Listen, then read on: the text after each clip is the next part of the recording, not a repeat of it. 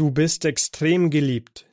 Und zwar in dem, der du bist und nicht wegen dem, was du hast oder was du leistest, sagt Dr. Johannes Hartl, der Theologe und Gebetshausgründer aus Augsburg, in seinem folgenden und gleichnamigen Vortrag mit dem Titel Du bist extrem geliebt. Leon Bichler heißt dazu aus München alle Hörer von Radio Horeb und Radio Maria Südtirol in dieser Sendung willkommen und ich darf Ihnen aus Zeitgründen jetzt vorab eine Zusammenfassung der Einleitung von Dr. Hartels Vortrag geben. Dr. Hartl sagt zum Vortragsbeginn, dass der Mensch im Gegensatz zu Tieren wie etwa den Pandabären, die schon früh von ihren Vätern naturgemäß verlassen werden, nicht ohne Liebe leben können. Im Menschen bestehe nämlich ein Verlangen nach unendlicher und bedingungsloser Liebe.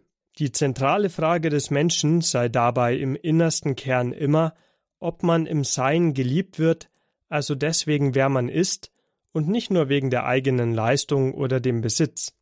Und das wiederum habe etwas mit Gott zu tun. Und jetzt fährt Dr. Hartl dazu fort und beruft sich dabei auf den ersten Johannesbrief in der Bibel, in dem es heißt, Gott ist die Liebe. Jetzt, wenn Gott Liebe ist, weißt du, hey, er ist komplett zuverlässig. Er ist komplett feststehend in dem. Er tut nicht Liebe. Er entscheidet sich nicht mal für Liebe, mal dagegen. Er ist Liebe. So viel zum Ist. Okay? Gott ist Liebe. Jetzt, lass uns kurz anschauen, diese Aussage, Gott ist Liebe. Ich bin, um ehrlich zu sein, ein großer Beatles-Fan. Ich liebe Beatles, echt beste Popmusik des 20. Jahrhunderts wahrscheinlich. Und die haben in den 60er Jahren schon gesungen, All you need is love. Jetzt ihr. Ja, genau. All you need, sehr gut, wow. All you need is love. Ah, und es ist ein super Song, weil jeder kann, hey, da kann sich irgendwie jeder, jeder intuitiv dran an, an, an, an, anschließen, sagen, stimmt. Hey, all you need is love. Eigentlich alles, was du brauchst, ist Liebe. So, und der Punkt ist, diese Bibelstelle ruft raus, du suchst Liebe, ist Liebe das, was du suchst? Gott ist die Antwort. Gott ist Liebe. Wenn du die Liebe suchst, suchst du Gott, egal ob du es weißt oder nicht. Gott ist die Antwort. So, und jetzt kommt's. Ein bisschen denken, ein bisschen Grips anschalten. Gott ist die Liebe. Das heißt, die Liebe ist nicht Gott.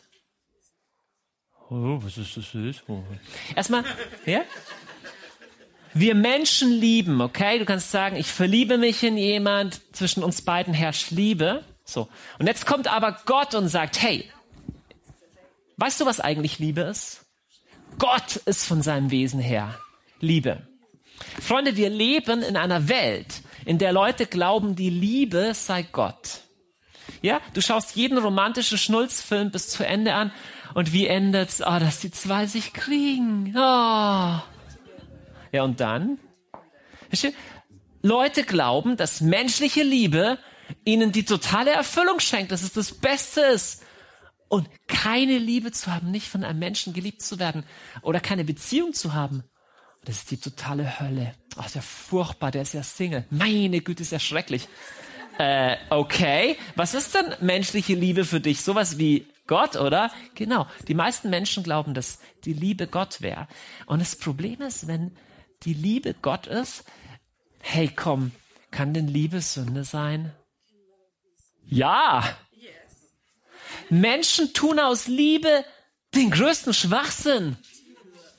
Leute, Leute, Leute lügen aus Liebe.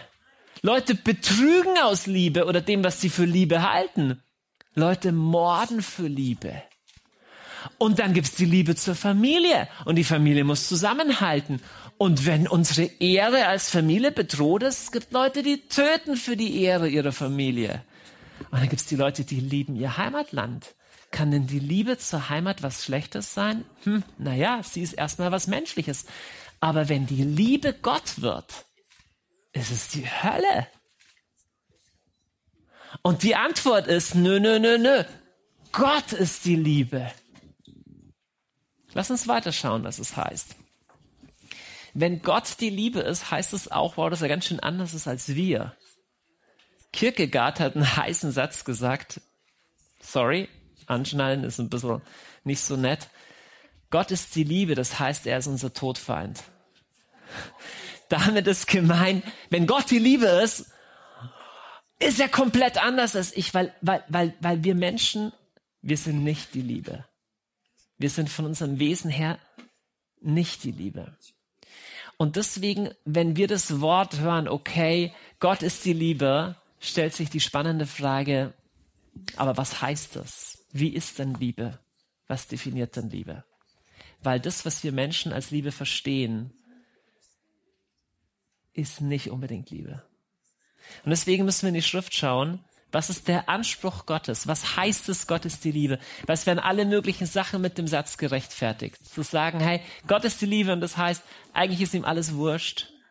Also lass uns schauen, was es heißt. Im ersten Johannesbrief schreibt der Apostel Johannes, was relativ straight ist, Vers, Kapitel 4, Vers 19, Vers 10.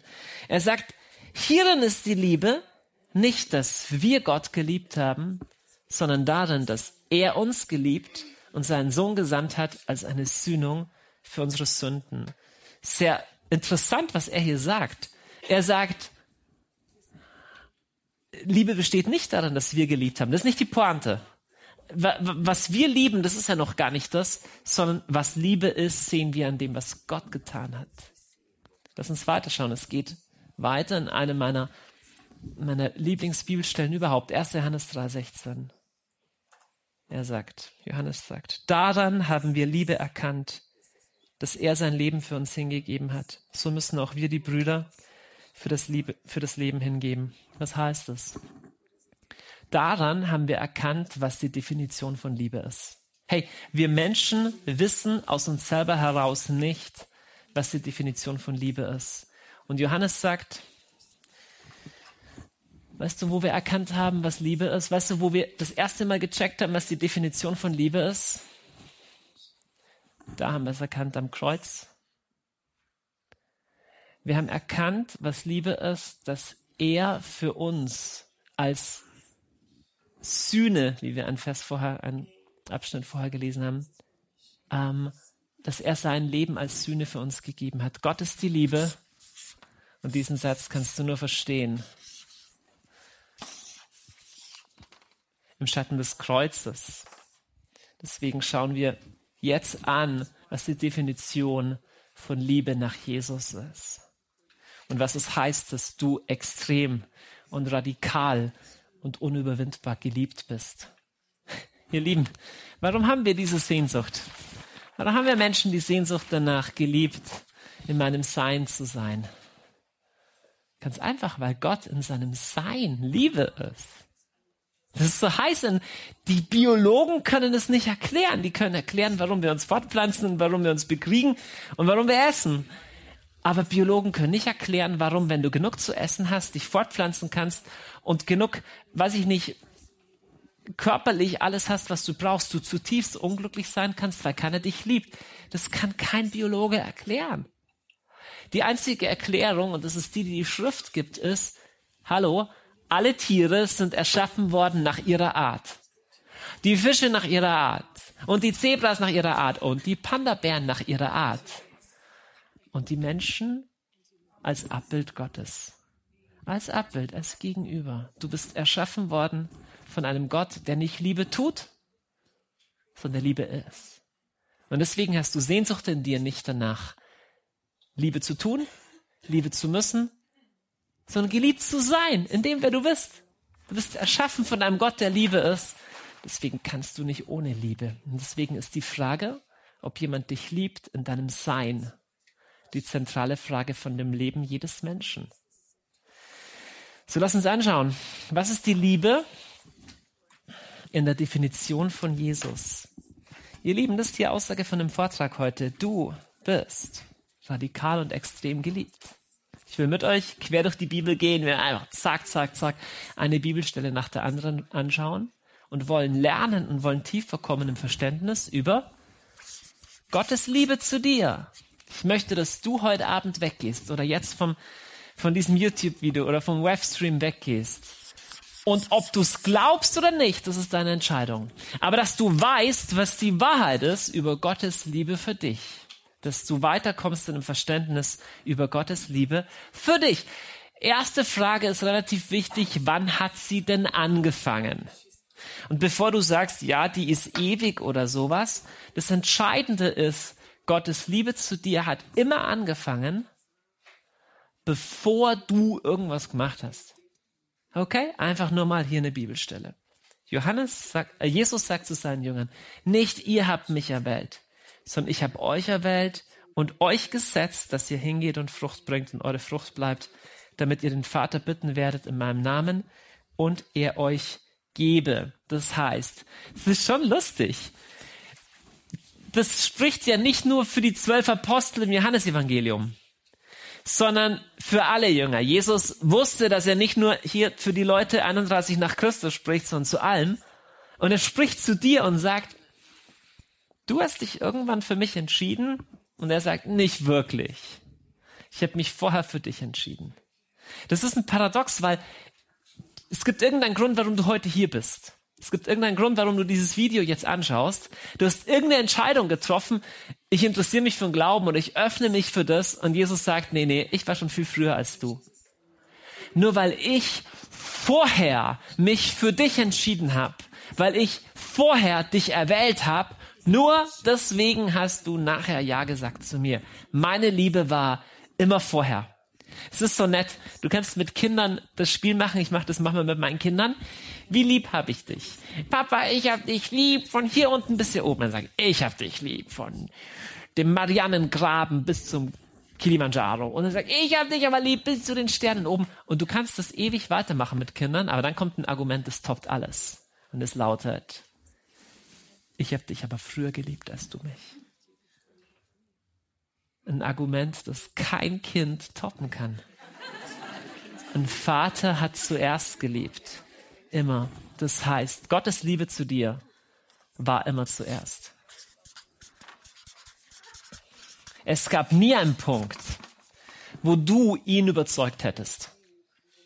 Es gab nie einen Punkt, wo er sich erstmal überlegen musste und dann, nachdem du dich gut verhalten hast, er gesagt hat, jetzt okay. Es gab höchstens eine Zeit, wo du dir überlegt hast, ob du diese Liebe willst. Aber sie war immer zuerst. Sie war sogar, sogar so radikal zuerst, dass Paulus es auf den Punkt treibt. Und er sagt, es ist echt heiß. Gott aber erweist seine Liebe gegen uns darin, dass Christus für uns gestorben ist, als wir noch Sünder waren. Und er geht dann weiter, wir werden es gleich anschauen, wo er sagt, er hat uns sogar geliebt als wir noch Gottes Feinde waren. Sagst du vielleicht, okay, ich war nie ein Gottes Feind und so. Feind bedeutet genau das, was ich vorher gesagt habe. Wenn Gott die Liebe ist, ist er mein Todfeind. So cool bist du gar nicht. Wenn du genau in dich reinschaust und wenn du reinschaust, wie Gott ist, der reine Liebe ist. Hey, von A nach B führt kein Weg. Und Paulus sagt, Gottes Liebe war zu einem Zeitpunkt für dich da, wo du nicht nur nichts tun konntest, sondern wo du komplett in die andere Richtung gelaufen bist. Und die Aussage ist, ist so heiß, dass Paulus weitergeht. Ihr müsst euch das auf der Zunge zergehen lassen, weil es so schön ist. Er sagt, hey, du bist gerettet worden, weil Gott dich geliebt hat, bevor du dich für ihn entschieden hast. Die war zuerst die Liebe. Aber jetzt geht's weiter. Er sagt, jetzt, wo du schon ein paar Jahre dabei bist, vergiss es nicht. Nächster Vers. Vielmehr nun, da wir jetzt durch sein Blut gerechtfertigt sind, werden wir durch ihn vom Zorn gerettet werden. Jetzt macht es noch präziser, denn wenn wir, als wir Feinde waren, mit Gott versöhnt wurden durch den Tod seines Sohnes, so werden wir, jetzt unterstreicht es in deiner Bibel, viel mehr, da wir versöhnt sind, durch sein Leben gerettet werden. Paulus ruft es raus und sagt, du bist niemals und zu keinem Zeitpunkt von Gott geliebt worden, weil du es verdienst. Und du verdienst es auch jetzt nicht. Gottes Liebe zu dir verdienst du nicht. Manchmal sind wir in so einem selbstmitleidigen Ding und sagen, oh, ich bin doch so ein Versager, Gott kann mich gar nicht lieben. Erster Teil des Satzes wahr, zweiter Teil des Satzes falsch. Du bist wirklich so ein Versager. Ich auch. Aber Gott kann uns sehr wohl lieben, aber garantiert nicht, weil er muss. Garantiert nicht, weil du es verdienst. Aber ich verdiene doch gar keine Liebe. Stimmt. Ja, das ist wie du bringst einer Frau, du bist zum Abendessen eingeladen, bringst einen Strauß Blumen mit und die sagt, ach, das wäre doch gar nicht nötig gewesen. Du sagst, stimmt. Das hättest doch nicht gebraucht. Richtig. Deswegen nennt man es Geschenk. Deswegen nennt man es Gnade. Aber das heiße ist, dass Paulus es rausruft, Leute, ähm, offensichtlich gibt es die Tendenz, dass Leute checken am Anfang ihres Glaubenslebens, ich habe es nicht verdient, geliebt zu sein. Aber ein paar Jahre später bin ich mir nicht mehr so sicher. Und Paulus schüttelt sie und sagt, hey, erinnerst du dich damals? Als du dich für Jesus entschieden hast, du konntest dich nur für ihn entscheiden, weil er zu dir Ja gesagt hat, obwohl du sein Feind warst. Obwohl du in die falsche Richtung gelaufen bist. Und er will uns schütteln und sagt, und jetzt glaubst du, dass es durch deine Leistung wäre? Jetzt glaubst du, dass du es verdienen würdest? Und er sagt, überhaupt nicht. Du hast es damals nicht verdient, du verdienst es jetzt auch nicht. In Galater 3,3 schimpft der Paulus mit der Gemeinde, mit den Galatern und sagt, hey, ihr habt im Geist begonnen und wollt es im Fleisch vollenden. Ihr Lieben, du wirst errettet nur durch Gnade. Und du wirst errettet durch unverdiente Liebe. Aber du wirst auch vervollkommnet durch unverdiente Liebe. Es ist nicht, dass du, wir denken das manchmal, ich habe angefangen so als großer Sünder, aber dann habe ich mich schon ein bisschen hochgearbeitet. Ja, und jetzt bin ich schon so ein bisschen auf so einem trügerisches Bild. Du stehst jeden Tag auf Gnade. Du stehst jeden Tag in einer Liebe, die du komplett nicht verdienst. Und sie ist der einzige Motor von Veränderung. Eine gratis Liebe. Und das ist offensichtlich eine große Versuchung für die, für die Gläubigen, für die Frommen, für die Guten. Das ist schon heiß. Wir sehen das bei Jesus, dass er angekommen ist bei den, bei den Fertigen, ja, bei den, bei den Sündern und dass, dass die Leute Schwierigkeiten haben, die eher gesagt haben, hey, mein Leben ist eigentlich ganz in Ordnung. Weil für die war es ganz schwer, das zu glauben, dass sie diese Liebe, dass sie die genauso wenig verdienen wie die Zöllner und die Sünder. Ich glaube ehrlich gesagt, dass deswegen ähm, eigentlich bei, bei, bei Paulus dass, dass deswegen Paulus eine so große Offenbarung über das Thema Gnade hatte. Ich habe das, hey, jetzt die letzten Tage nochmal auf ähm, Apostelgeschichte durchgelesen und ich war so schockiert. Paulus hat Christen ermordet. Und zwar, also er hat, er hat dafür gesorgt, dass Stephanus, ein heiliger Mann, dass der umgebracht wurde. Und dann wollte Paulus, also Saulus, hat sich eine äh, Vollmacht geben lassen, auch in Damaskus Christen zu verfolgen. Es heißt in der, in der, in der, in der Schrift, er schnaubte voller Wut auf die Christen. Hey, das war ein ISIS-Typ oder so. Es war jemand, der Lust dran hatte, Christen zu killen. Und der wird von Gott verwendet, diese Botschaft von Gnade rauszupredigen. Warum?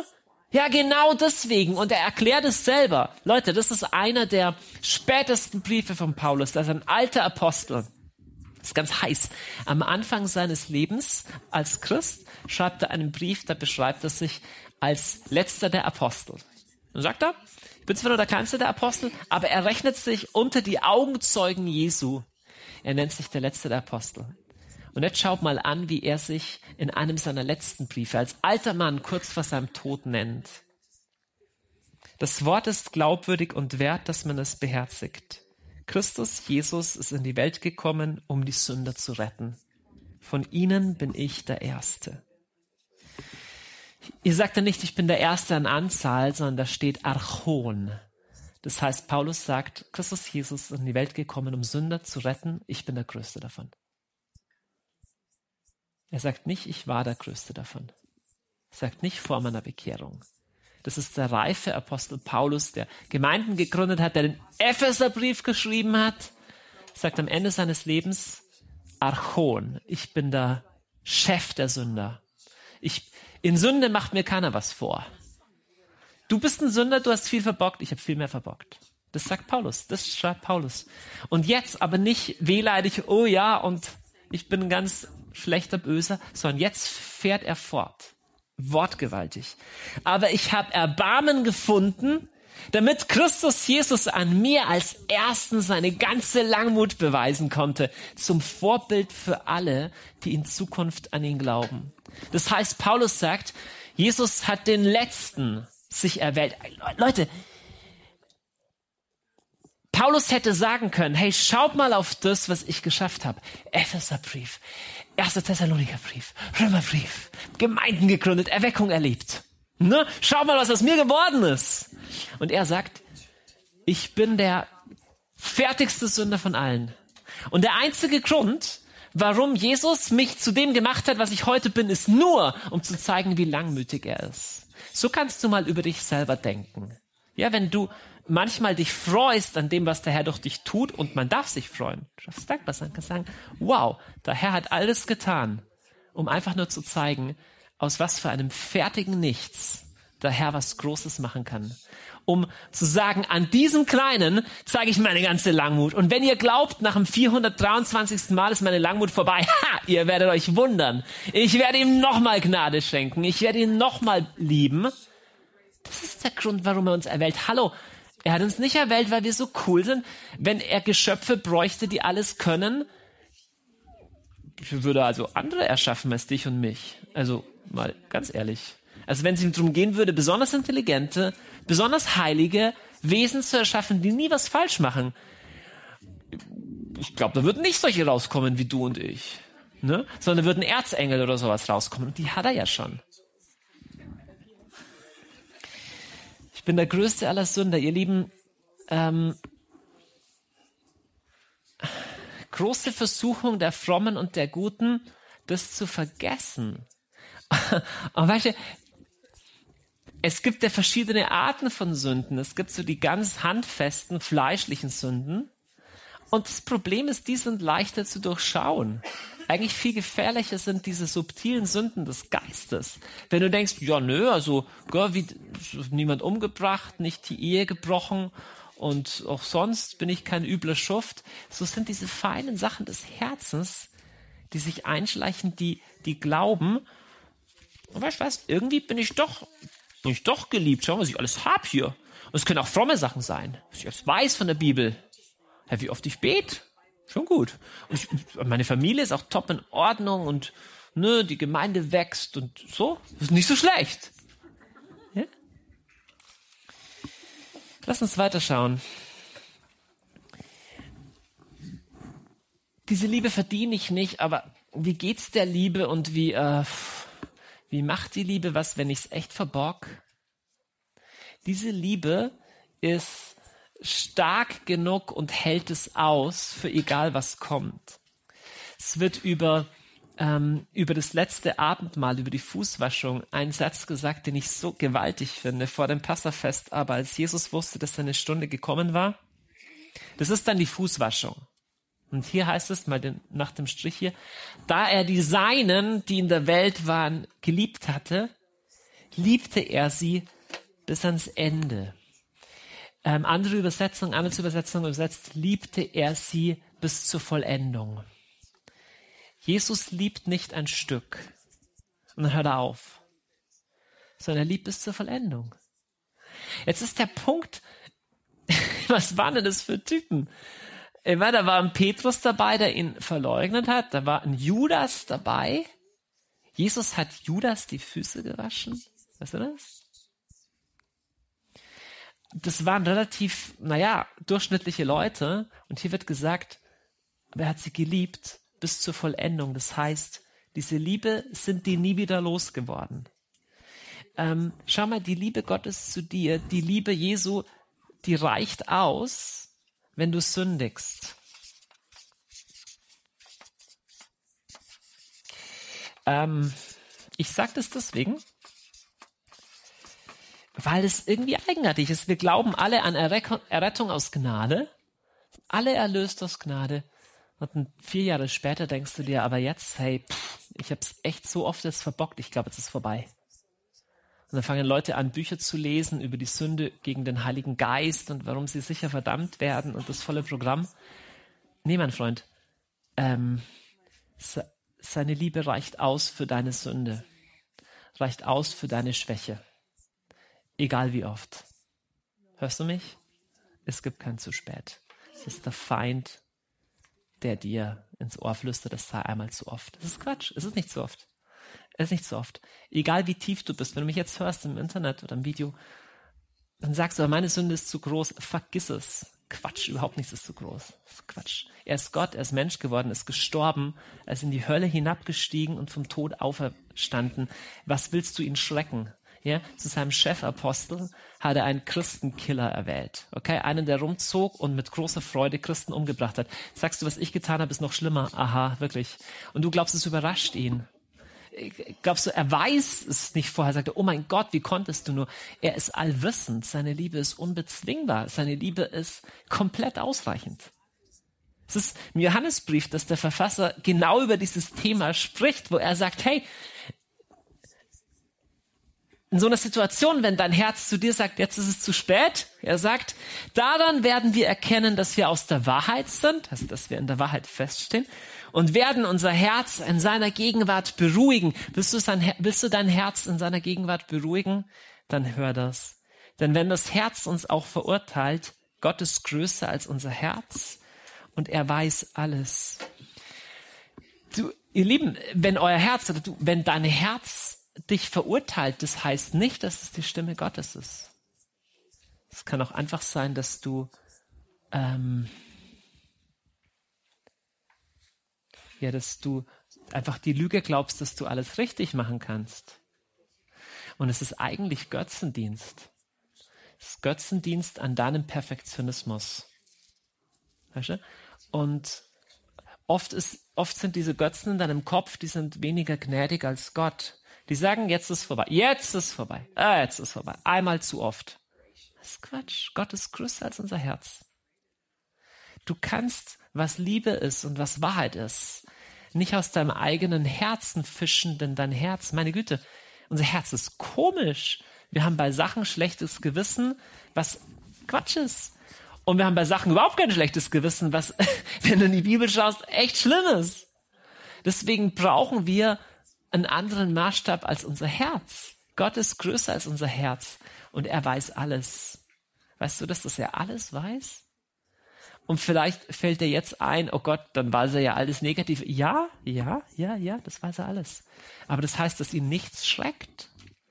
Also wenn dieser Gott dich liebt, wow, dann hast du Grund zur Freude, weil dann, dann kann ihn nichts erschrecken. Dem macht nichts Angst, das weiß er ja schon. Und sagst du, aber jetzt habe ich noch einen. Ich habe eine kleine Katze umgebracht, die ganz süß war. Gott sagt, ja, ich weiß es. Je Jesus ist gestorben für alle Sünde der Welt. Das erste, was ein Mensch zu Jesus gesagt hat, war, Johannes, seht das Lamm Gottes, das die Sünde der Welt hinwegnimmt. Da ist deine dabei. Und sagst du, aber ich habe abgetrieben, ja, oder aber ich, ich, ich lebe in dem und dem, ich, ich bin in äh, Okkultismus, ich habe jemanden umgebracht, ich bin fremdgegangen, ich habe was, was auch immer was. Ja, ja. Er hat die Sünde der Welt hinweggenommen, auch deine. Ist genug, ist genug, ist dafür bezahlt. Und sagst du, aber ich habe das schon mal eingesehen und habe nachher wieder das Gleiche gemacht. Ach so, wirklich? Und das überrascht ihn oder wie? Therese von Lisieux, eine Kirchenlehrerin, hat mal so schön gesagt, wenn ich fall, da habe ich mich früher oft aufgeregt. Heute nicht mehr, sondern ich sag zum Herrn, dich überrascht's nicht, dass ich so schwach bin, mich überrascht's auch nicht, dass ich so schwach bin, also lass uns weitermachen. Was war das dran? Weil es ist dieses Ding wie, oh, wie konnte mir das passieren? Ja, ja klar konnte dir das passieren. Um ehrlich zu sein, also ehrlich, wirklich, du bist zu fast jeder Sünde fähig. Wenn die Situation passt, ich auch hey, wenn die Situation passt, wenn die Versuchung groß genug ist, wenn der Druck, die Angst groß genug ist, keine Ahnung, zu was du fähig wärst. Und wenn du sagst, mir würde das nie passieren und schau sie dir an, vergiss es, vergiss es, vergiss es, wie Jesus sagt, hey, ihr sagt, wenn wir zur Zeit unserer Eltern gelebt hätten, dann hätten wir keine Propheten umgebracht. Sagt Jesus, genau daran erkennt man, dass ihr Prophetenmörder seid. Das ist genau der Spruch. Ja, mir wird es nie passieren. Na klar, dir wird es genauso passieren. Wir stehen nur durch Gnade. Wir stehen nur durch Gnade. Wir sind komplett verratzt, wenn es nicht einen Gott gibt, der uns bedingungslos liebt. Sorry, das ist äh, schwer zu übersetzen, beides. Ähm, jetzt lass uns anschauen, wann hört diese Liebe auf? Oder, oder, oder darf ich Vertrauen haben, dass er, keine Ahnung, dass es ihm nicht zu viel wird? Ich meine, manche von uns sind ja schon schwierig, ne? So, dass die Ehepartner schon manchmal sagen, du bist schwierig. Lass uns anschauen, was gesagt wird über die Liebe. Im ersten Korintherbrief, Kapitel 13, schreibt Paulus über die Liebe. Ich lese euch mal vor. Die Liebe ist langmütig, die Liebe ist gütig. Sie ereifert sich nicht, sie prahlt nicht, sie bläht sich nicht auf, sie handelt nicht ungehörig, sucht nicht ihren Vorteil, lässt sich nicht zum Zorn reizen, trägt das Böse nicht nach, freut sich nicht über das Unrecht, sondern freut sich an der Wahrheit. Sie erträgt alles, glaubt alles, hofft alles, hält allem stand. Freunde, wenn Gott die Liebe ist, kannst du überall, wo dort Liebe steht, Gott einsetzen. Gott ist langmütig, das heißt, er verliert nicht schnell die Geduld. Gott ist gütig. Das heißt, er denkt das Bestmögliche von dir. Gott ereifert sich nicht. Das heißt, er macht nicht aus einer Mücke einen Elefanten. Er prahlt nicht. Er bläht sich nicht auf, handelt nicht ungehörig, sucht zum Vorteil. Er lässt sich nicht zum Zorn reizen. Er flippt nicht schnell aus. Vielleicht ist dein Vater das, deine Mutter das. Vielleicht flippst du schnell aus. Gott nicht. Er trägt das Böse nicht nach. Er ist schnell drin zu vergeben und zu vergessen. Er macht nicht, er sagt, ist gut, kehr um zu mir, ich vergebe gerne, ich trage das nicht ewig nach. Er freut sich nicht über das Unrecht, er freut sich an der Wahrheit. Gott erträgt alles, auch dich. Gott glaubt alles, Gott hofft alles, Gott hält allem stand. Du wirst ihn nie los. Du wirst seine Liebe nie los. Seine Liebe ist unbesiegbar.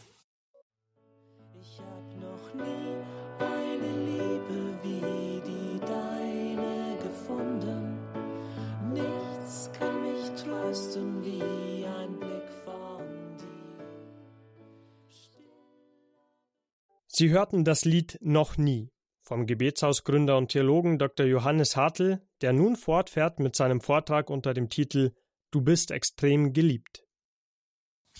Es gibt immer wieder Satanisten, die so Sachen sagen. Ich habe was getan, das ist so schlimm, das kann Gott nicht mehr vergeben. Ach so, wirklich?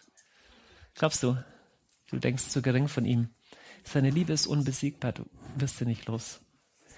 Gott ist Liebe und Gott ist allmächtig, deswegen ist seine Liebe allmächtig. Es gibt nichts, was sie stoppen kann. Versteh mich nicht falsch. Wenn du sie nicht willst, kannst du dich freiwillig verschließen. Es gibt eine Hölle. Ja? Das gleiche Feuer der Liebe, das in seinem Herzen brennt. In dem Feuer kannst du verbrennen, wenn du dieses Feuer nicht willst. Das ist die Hölle. Wenn du dich gegen ihn entscheidest, er sagt nicht, egal ob du einen Apfel oder die Birne willst, in beiden Fällen bekommst du eine Birne. Nö.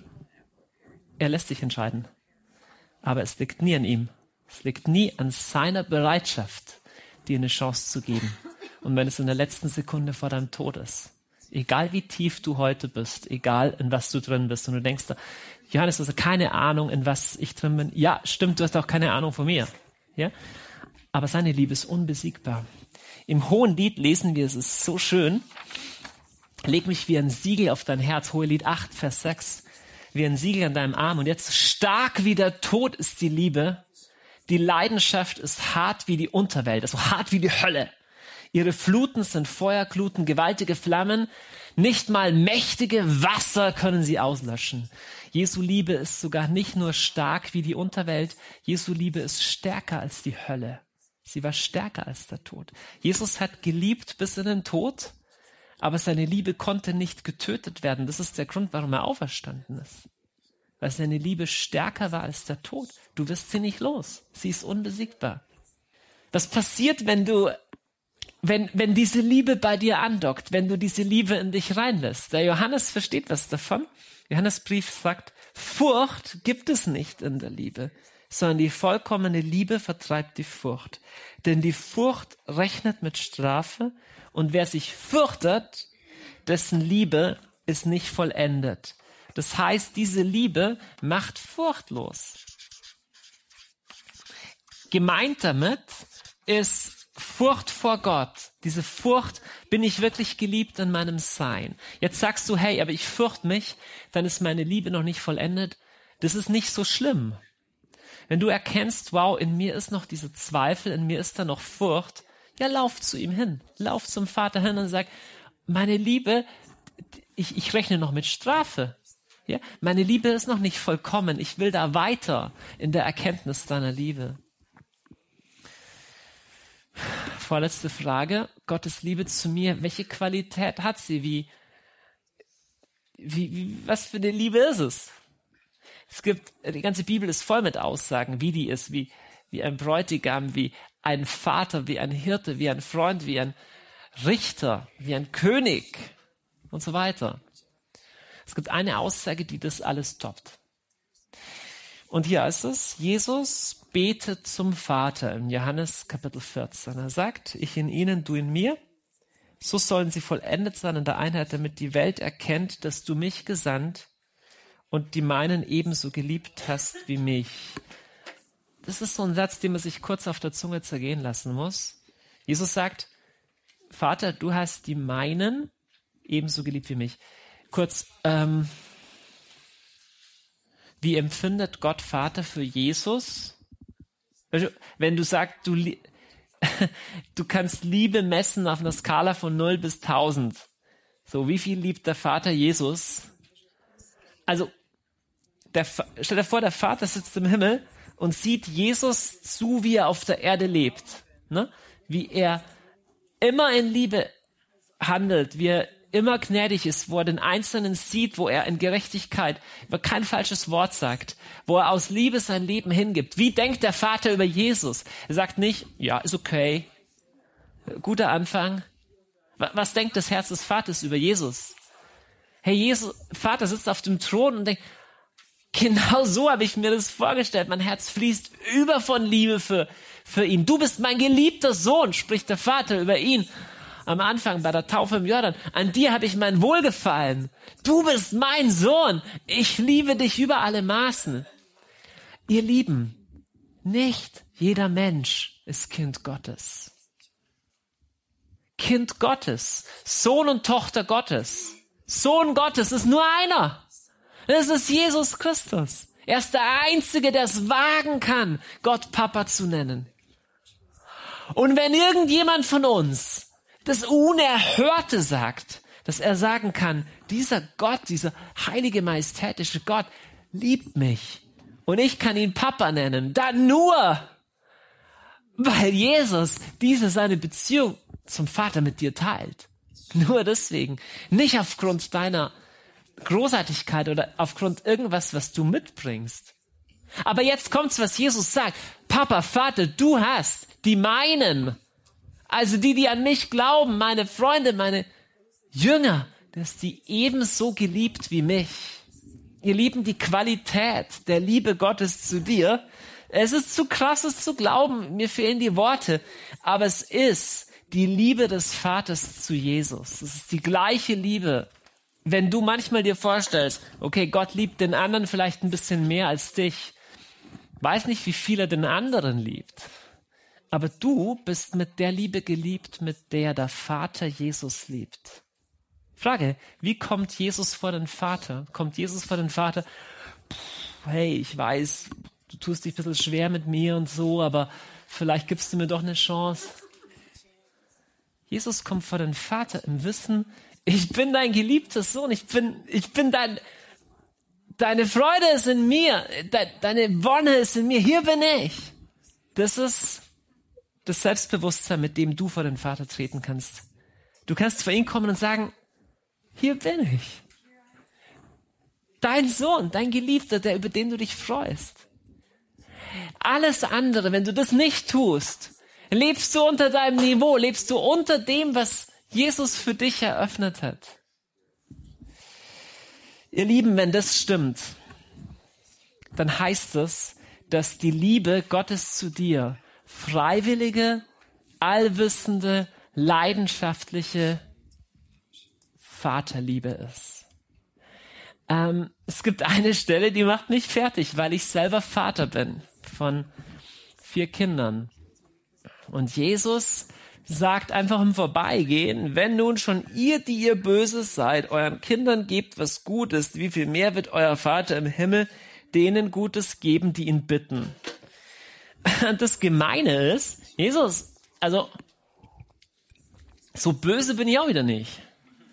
Jesus sagt, ja, aber im Vergleich zum himmlischen Vater schon.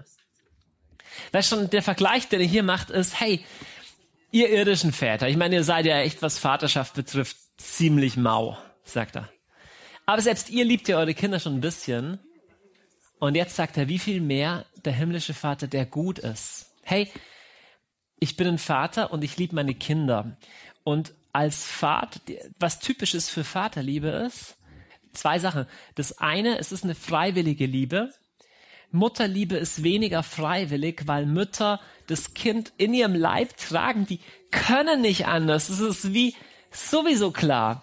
Beim Mann ist es ist umso schlimmer, weil, weil, weil Männer auch, die nicht Ja sagen zu ihrer Vaterschaft, ähm, nicht nicht lieben, ja.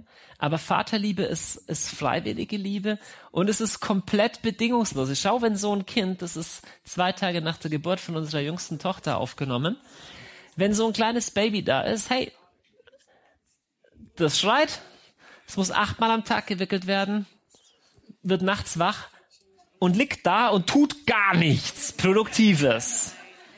Okay? Es wenn du irgendwie sagst, kannst du, kannst du wenigstens mal sagen, dass ich das gut gemacht habe oder mir mal ein Geschenk machen, jetzt habe ich mal in dich investiert, kommt da eigentlich auch mal was zurück? Vergiss es, da kommt gar nichts zurück.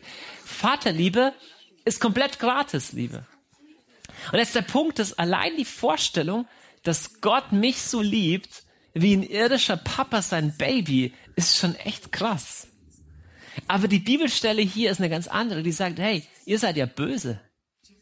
Wenn du als Vater deinem Kind gute Sachen gibst, sagst, hey, ich will echt, dass meinem Kind gut geht, sagt Jesus, hey, du bist ein böser Vater.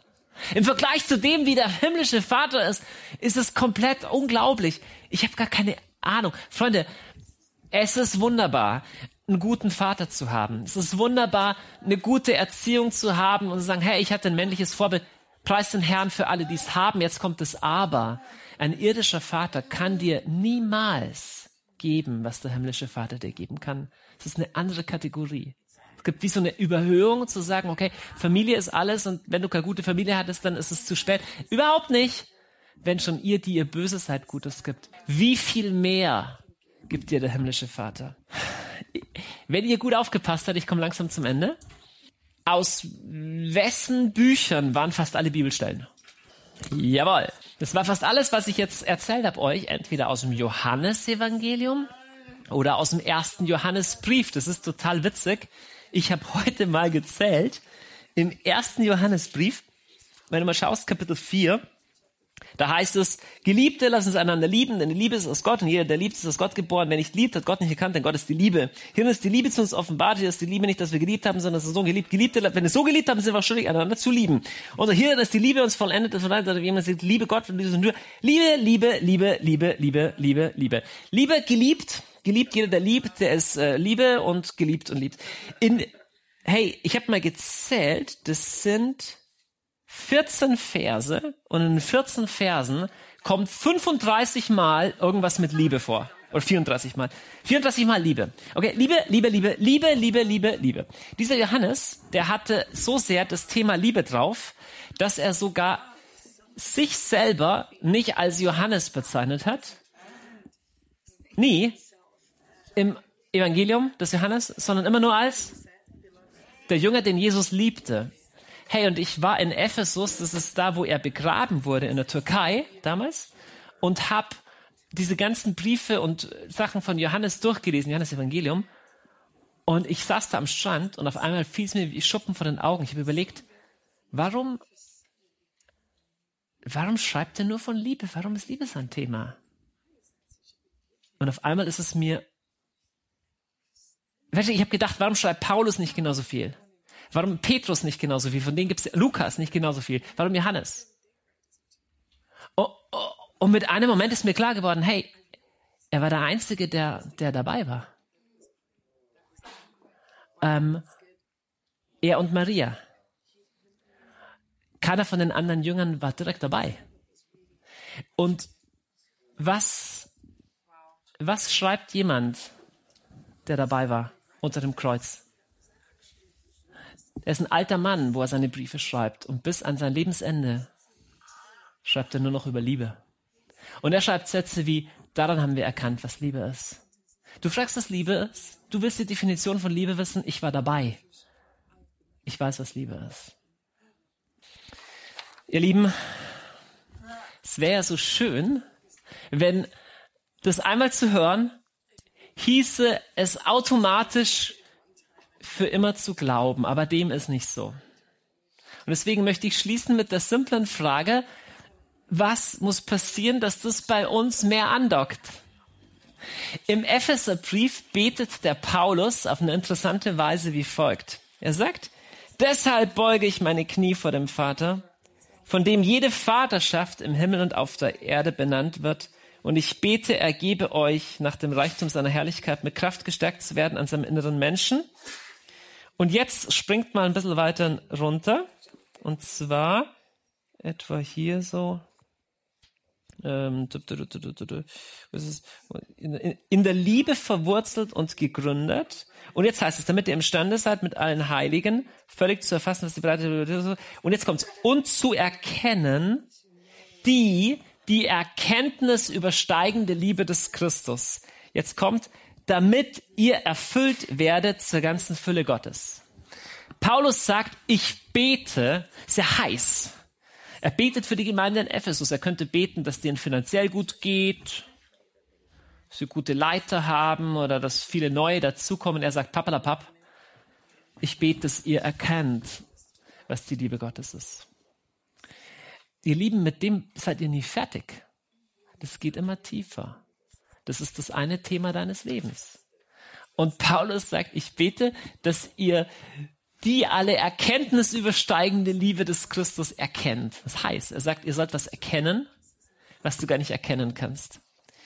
Weil Petrus, weil Paulus darum betet, das heißt, offensichtlich spürst du das nicht automatisch. Offensichtlich ist es was, worum du beten kannst. Offensichtlich ist es was, worum man ringen muss. Es geht in der Regel nicht automatisch. Was ich auch interessant finde, ist, dass Paulus sagt, ich beuge meine Knie vor dem Vater. Weißt du, was ich dir sag? Es ist gar nicht so leicht anzunehmen, dass du gratis geliebt bist. Weil das würde ja heißen, hey, wow, äh, vielleicht bin ich in echt gar nicht so toll. Schön? Diese Vorstellung, ich bin einfach nur geliebt, einfach nur ein geliebtes Kind. Dann denke ich mal, sind ja alle geliebt. Sah mich ja gar nicht so aus.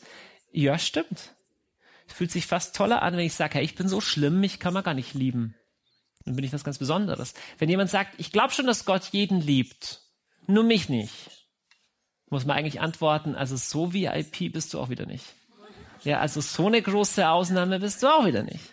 Du musst dich schon begnügen mit dem, was alle bekommen, nämlich einfach geliebt zu sein. Es erfordert Demut, es erfordert ein Kapitulieren und sagen, Herr, ich bin eigentlich ich bin ein ganz einfacher, normaler Mensch, aber total geliebt. Schaut mal, ich habe mich gefragt, wie ist das, wie geht das zusammen?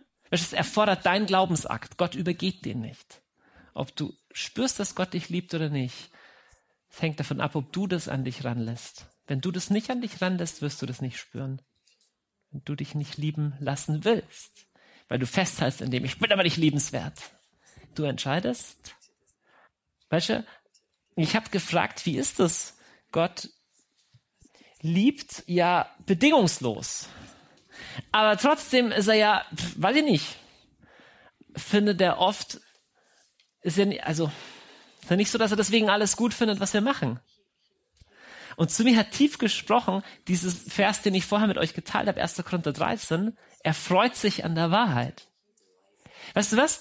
Dein Leben ist vielleicht mit Zeug voll,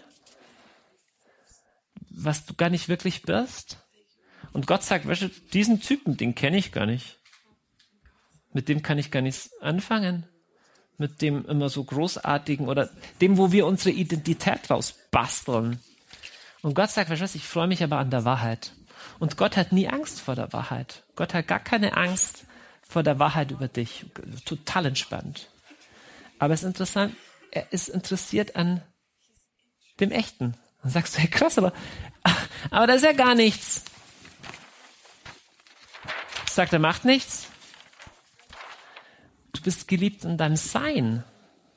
Einfach so. Wenn du jetzt gar nichts tun würdest, wenn du den Rest deines Lebens im Bett liegen würdest und nichts tun könntest, wärst du geliebt. Weißt du, ähm, es gibt die Papa-Pandas, die sind nicht so nett. Aber es gibt einen Papa-Panda, der ist nett. Und bei dem bist du geborgen, so wie du bist. Okay? In deinem Sein. Ja? Das ist nicht spotten, den habe ich bekommen, da war ich neun Jahre alt. Okay? Das ist mein persönlicher Panda. Und, und diese Liebe Gottes, die bezieht sich auf dein Sein. Nicht du tust geliebt, nicht du weißt geliebt, sondern du bist geliebt. Wenn du das an dich ranlassen willst. Das ist ein Schatz, den du nie wieder hergeben musst, den du nie wieder verlieren musst.